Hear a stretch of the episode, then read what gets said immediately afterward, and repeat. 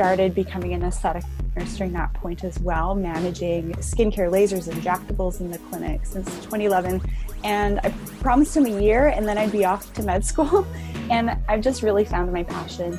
And it's quite rewarding helping women look as good as they feel. Because when you look good, you feel good. And when you feel good, you look good. When it came to eating and dieting, I couldn't do it. I interviewed over 1,000 women and I said, what did you do? Breakfast, lunch, and dinner. What did you eat? How'd you do it? If you want to learn how to lose weight for life through intermittent fasting, burn fat, and break the bondage of food, then this podcast is for you. I'm Chantel Ray, author of Waste Away, The Chantel Ray Way, and each week I have different guests answering your questions. Remember, the thoughts and opinions in this podcast do not constitute medical advice. Hey guys, welcome to this week's episode, and I'm so excited for our next guest. She holds a Bachelor's of Science in Nursing. She's a registered nurse and an advanced aesthetic nurse. She focuses on performing and teaching advanced medical rejuvenation techniques, and she hosts her own podcast, Her Skin. If you're listening to this podcast, you have to go and watch the podcast because Her Skin is flawless. So you definitely want skin that looks exactly like her. Welcome, Rachel Varga. Welcome, and thank you so much for having me. I'm really excited to hang out with you and your wonderful listeners on how to optimize your inner and outer beauty and radiance together. Awesome. So let's just talk a little bit about aesthetic nursing. What was your inspiration for focusing on that area and the science of beauty? I love answering this question. When I finished nursing school, I realized I wasn't quite done with schooling and education. So I actually investigated becoming a naturopathic physician. Then I further investigated becoming a medical doctor myself. So I went on to take all my med school prerequisites. I took the MCAT. And during this time, I was a pediatric ICU nurse. So I was looking after little ones. And during that time, I'd actually had an injectable treatment myself and realized the impact and thought, you know what? I feel like I have a pretty good eye of what looks healthy, what looks beautiful and natural. And I felt like the care that I had leading up to the education, as well as the pre-post treatment tips, could have been enhanced. And I thought, you know, I'd love to kind of fill this need. And so I found a surgeon to work with, an oculoplastic surgeon, during the process of doing my med school coursework and applying to med school, and started becoming an aesthetic nurse during that point as well, managing skincare, lasers, injectables in the clinic since 2011. And I promised him a year and then I'd be off to med school. And I've just really found my passion. And it's quite rewarding helping women look as good as they feel. Because when you look good, you feel good. And when you feel good, you look good. Mm. So and passion. Yeah. And I love your website. It's absolutely beautiful, by the way. But I was looking at your website and I saw you had a post about celebrity plastic surgery, and you were talking about Nicole Kidman, and I saw a picture of her before, and then I saw her after she had, like, I guess just too many facial fillers and plastic surgery and Restylane and just botched plastic surgery, and she really, really looked terrible. And so talk about, what are the things that you kind of recommend that you make sure that this doesn't happen to you? Like, you don't look like Nicole Kidman in this, like, is that what she looks like now, or did she get it fixed, or? Well, I have some insight into those photos that you can find of Nicole Kidman when she looks quite overdone. Mm-hmm. And she could have just had an injectable procedure. She could have had a little bit of swelling at that time. So when I walk people through the process, first with a consultation with me, either in the clinic or online, I encourage people to make sure they have their procedures about a month before a big social engagement to allow for any edema or bruising to have a chance to settle. I think that's really important. And what else is really important is going to a provider that understands the ideal facial ratios. So not just doing what they think looks good, but what is established to be beautiful. If we've ever seen those facial maps that were developed by Leonardo da Vinci, he took the time to really measure facial characteristics that the eye determines to be beautiful. So when we look at Angelina Jolie, Brad Pitt, Johnny Depp, they're so gorgeous to us because their features are actually in this particular alignment. So the trick is when you're having rejuvenation procedures, whether they're surgical or non-surgical, is to always take a good look at who's potentially doing your treatment. And I actually just got back from San Diego. We actually met in San Diego 3 weeks ago, and I was just there recently again. And I presented an article I just wrote to my fellow nurse injectors from all over North America. These are the top nurse injectors from all over Canada and US. And I was teaching them on how to improve the eyes in a really nice and natural way. And obviously with optimal patient outcomes and safety in mind. Mm-hmm. So it's an art form, it's ongoing training to be very, very skillful at this. Now, for people who have some acne scarring, what would you suggest is the best way to take care of acne scarring? I have a little bit. My mom definitely has a little bit. What would you say would you say these are my top go-tos for that? That's a perfect question, Chantel. And I'm about to give you a little bit of personal one-on-one consultation for anti-aging here. So that's great. But this is a question I get asked all the time. And first of all, you really want to focus on your skin health. What are you applying to your skin all the time on an ongoing basis? So what I like to recommend is that you actually switch over to medical grade skincare. So this is what's backed by research, science. These companies put a lot of emphasis on really formulating their products and hiring really good chemists and making sure things like vitamin C, E, hyaluronic acid, retinol are all stabilized so that when it's put on the skin, it's actually performing cell signaling to promote collagen. So cleansing the skin morning and night, moisturizing morning and night, mineral-based sunscreen application every day, and some gentle exfoliation is your home care. And then you can start to get rejuvenation procedures. So I actually right now love erbium resurfacing, which is basically vaporizing the top layer of the skin off. The device is actually selective to the water chromophore in the skin and it vaporizes it, it heats it up. It's like a controlled injury. And that's wonderful at stimulating collagen. But just a word of warning here, you want to avoid things like the plasma pen. We've all seen those dots on people's eyelids and jawline and over the lips. And you really just want to go with technologies that are offered in clinics where there's physicians and nurses involved.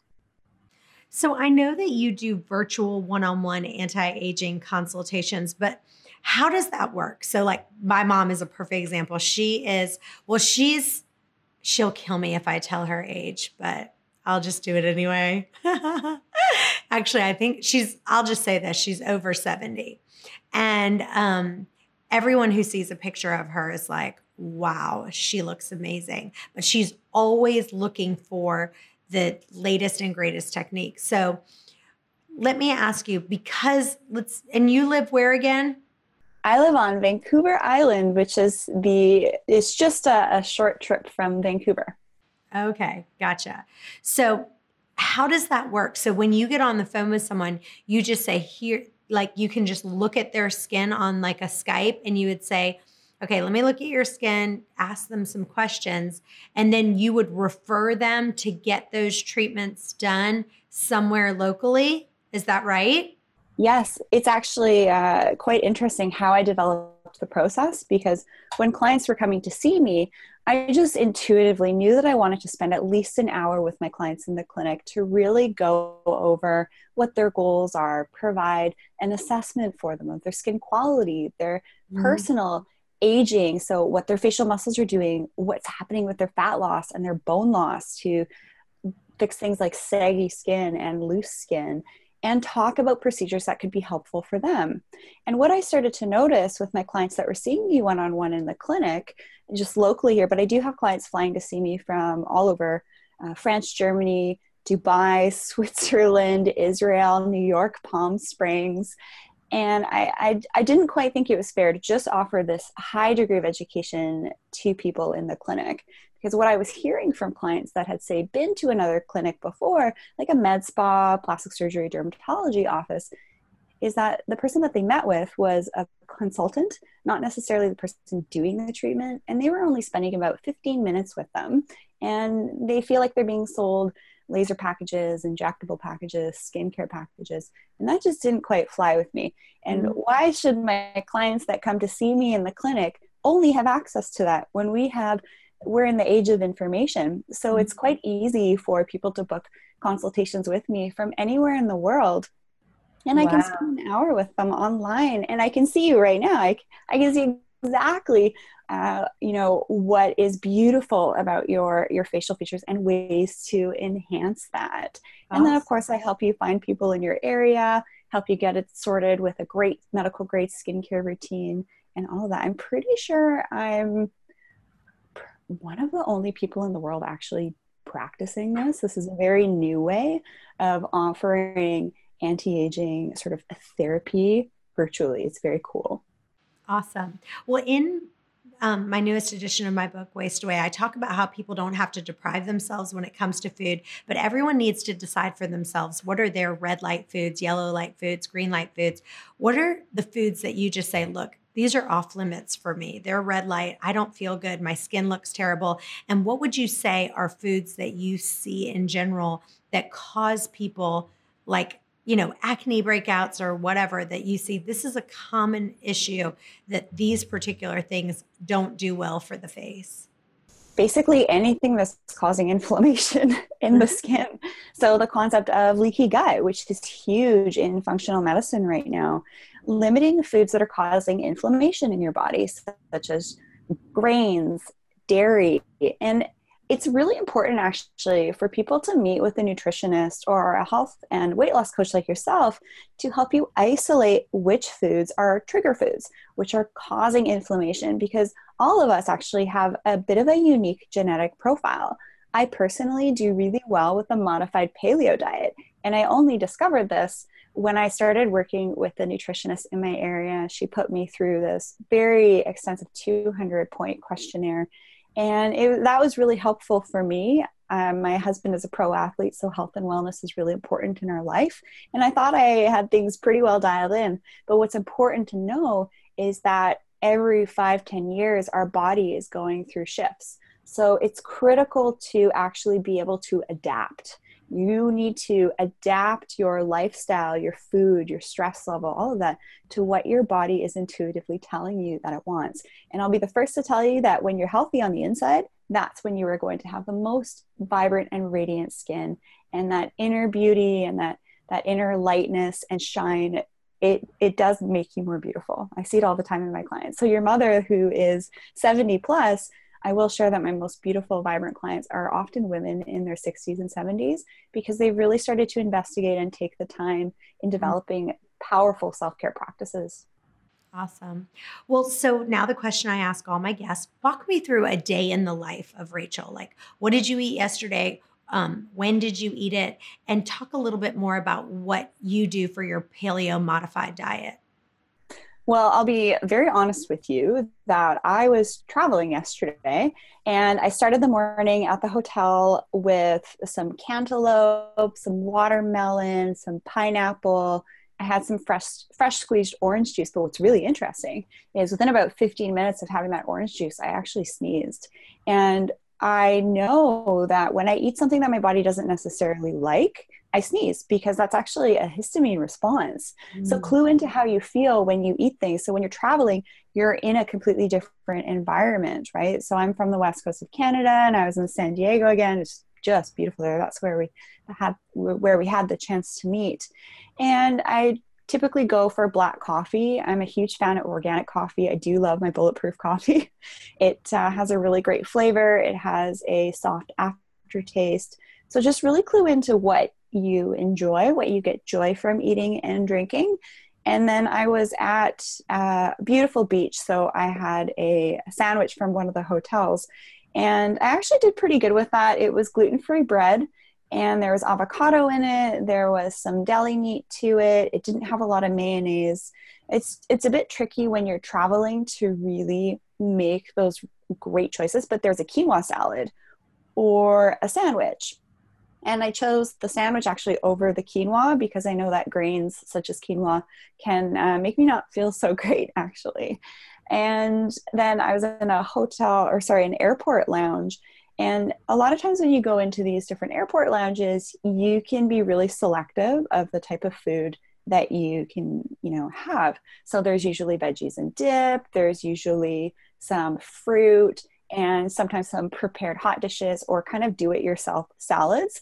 But I'll have to say, in the San Diego airport, it was one of the really nice lounges, and it had the worst food.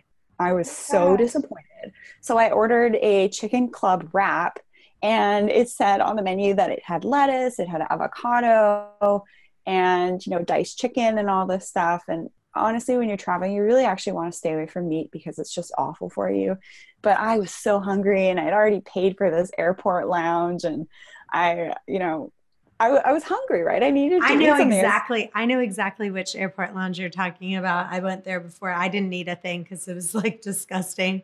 I know which one you're talking about. So I ordered the wrap, and it was awful. It was a white wrap with minced chicken and mayonnaise, and then kettle crisps, like chips on the side. Wow. I can't eat this. This is horrible. But some people that don't understand or have standards for their body and what they eat, they'll just eat that food without sticking up for themselves.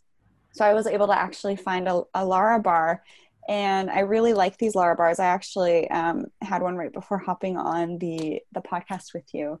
But you just have to find the foods that work for your body. But when you travel, it can be really difficult. So I typically do well with kind of do-it-yourself salads and avoid things like heavy cream dressings.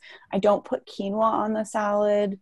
I do like to limit things like potatoes and heavy starches. So like what's often used in keto, just to keep that glycemic index down. So I'll go for like a roasted cauliflower instead as an alternative. Sounds good. Well, that's when I'm traveling. Yeah. So when I'm at home, I'll usually start off the day with like a black coffee and maybe a banana, and then I'll have a nice lunch. So it's typically like a salad I might have prepared the night before with some roasted veggies on top. And then I actually really like to have a somewhat big dinner so that I'm satisfied, and I don't like eating after 7. And when I eat in that way, I tend to be my slimmer version of myself. I tend to be clearer headed, drinking lots of fluids. That's typically what a day will look like with me. I'm so excited that my second edition book came out, and I've added a ton of new content with actual transcripts from a bunch of thin eaters that I interviewed. Go to Amazon or go to ChantelRayWay.com, and you'll get a bunch of free gifts when you buy the book. We also have a new video course featuring all the thin eaters coming out, so go to ChantelRayWay.com for more. If you're wanting to take yourself to the next level, everyone needs a coach. Every professional player has a coach. We want to come alongside you and help you in your journey. Go to ChantelRayWay.com/coaching. Now back to the show. Awesome. Well, let's jump right into the listener questions. And this first one is from Dana in Shreveport. I'm a 36-year-old mother of 2. I feel pretty good in general, but the wrinkles on my forehead are really starting to bother me. I want to try Botox, but I'm worried about injecting poison into my face. What are the side effects and risks of Botox? That's a great question. And actually in the clinic I practice out of, I don't use Botox anymore. Really? What do you use? I use an alternative to Botox called Xeomin. And I'll kind of go through the history of how these injectables came to be, because hands down, a neuromodulator is the best way to get rid of forehead wrinkles. Just to distinguish the different forehead wrinkles that there are, we have the horizontal forehead wrinkles, which are above the forehead here. That's from the frontalis muscle. So when we raise our eyebrows up, we get horizontal lines here. The lines between the brows, which are commonly referred to frown lines or 11s, are caused by the glabella complex, which is a series of three muscles, and they can be accentuated if you're side sleeping. So if you're sleeping on your side, you're kind of causing the formation of vertical lines on the face. So the active component in Botox is called botulinum, and this was discovered a long time ago when people ate bad meat. This would actually make people sick. And what the body does in the stomach is, with the botulinum, there's proteins that are formed around it. So basically, Botox was designed to be injected in small amounts to different facial muscles. But what we're now finding, the latest research with Botox, is that the complexing proteins that encapsulate the active component, it's like if you had this little, if you had a tennis ball and you had a little kind of jelly bean in the middle of it, the jelly bean inside the tennis ball is the active component, and Botox has all this stuff around it that doesn't need to be there. And I'm going to dig into the science here a little bit. Botox weighs 900 kilodaltons. The active component in the Botox molecule is actually only about 175 kilodaltons. So there's all that extra stuff that doesn't need to be there. And what the latest science is telling us is that those proteins are actually causing higher rates of non-response in people. So the proteins are actually getting in the way of the treatment from actually working. So we have Botox and Dysport that are quite similar. Dysport has a little bit less protein complex to it. And then Xeomin is the one that I like to use right now. Naturopaths are loving this all over the world as well because it's a cleaner version of it. We hear Botox as like the Kleenex version, but you know, sometimes the gold standards just, they aren't the best anymore. Have to always go with the science and the research. So Xeomin lacks complexing proteins. It's just the active component.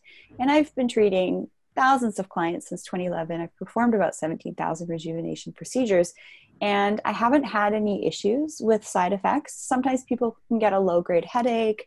You really just have to stay upright for 4 hours, but the trick is to find someone that knows what they're doing. So the purpose of me being in San Diego was to actually teach some of the other top injectors from all over North America how to provide an optimal brow lift, how to provide an optimal eyelid lift, because it's a blend of half art, half science.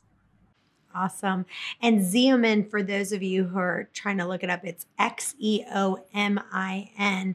But there was something that you said. It was that way you said in the very beginning. You said the best thing for wrinkles on your forehead is Xeomin. You broke out just a little when you first started answering. Is that what you said? Okay. I wanted to make sure. The best way to soften lines that are dynamic, so between the brows, your forehead, dimple, chin, crow's feet, is actually using neuromodulators.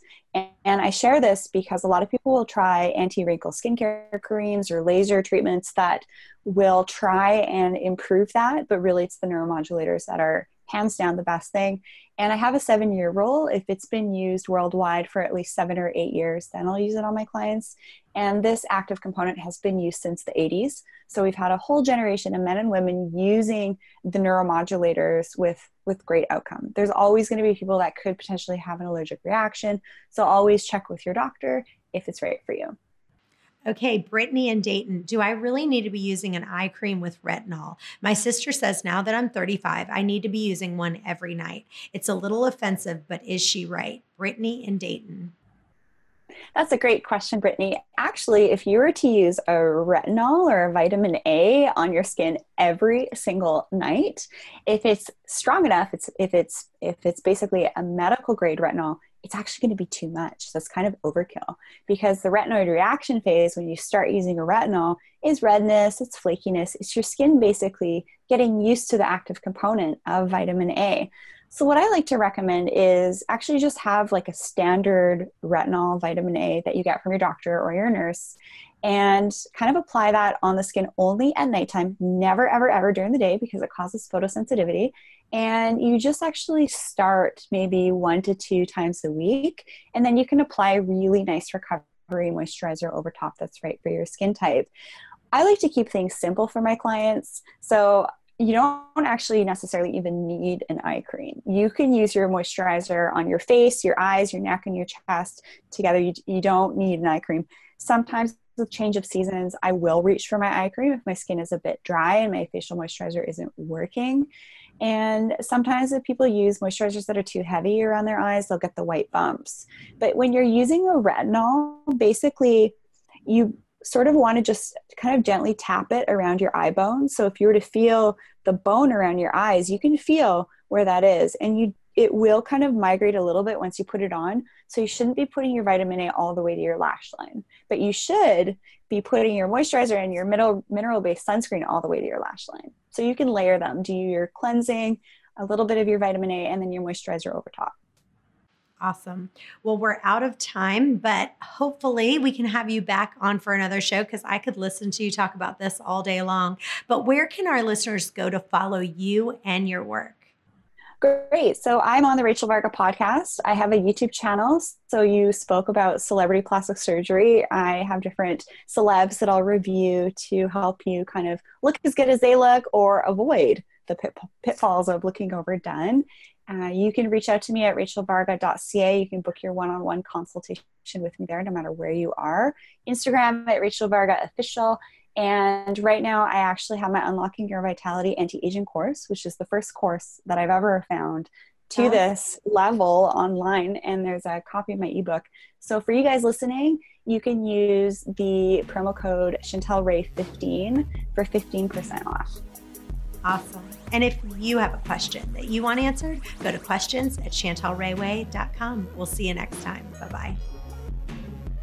Hey guys, thanks for listening to today's podcast. If you enjoy the podcast, it would mean the world to us for you to leave a review on iTunes to get this podcast out to others that may have the same questions that you do. And as always, if you have a question that you want answered, email those to questions@ChantelRayWay.com. Thanks again, and we'll see you next time.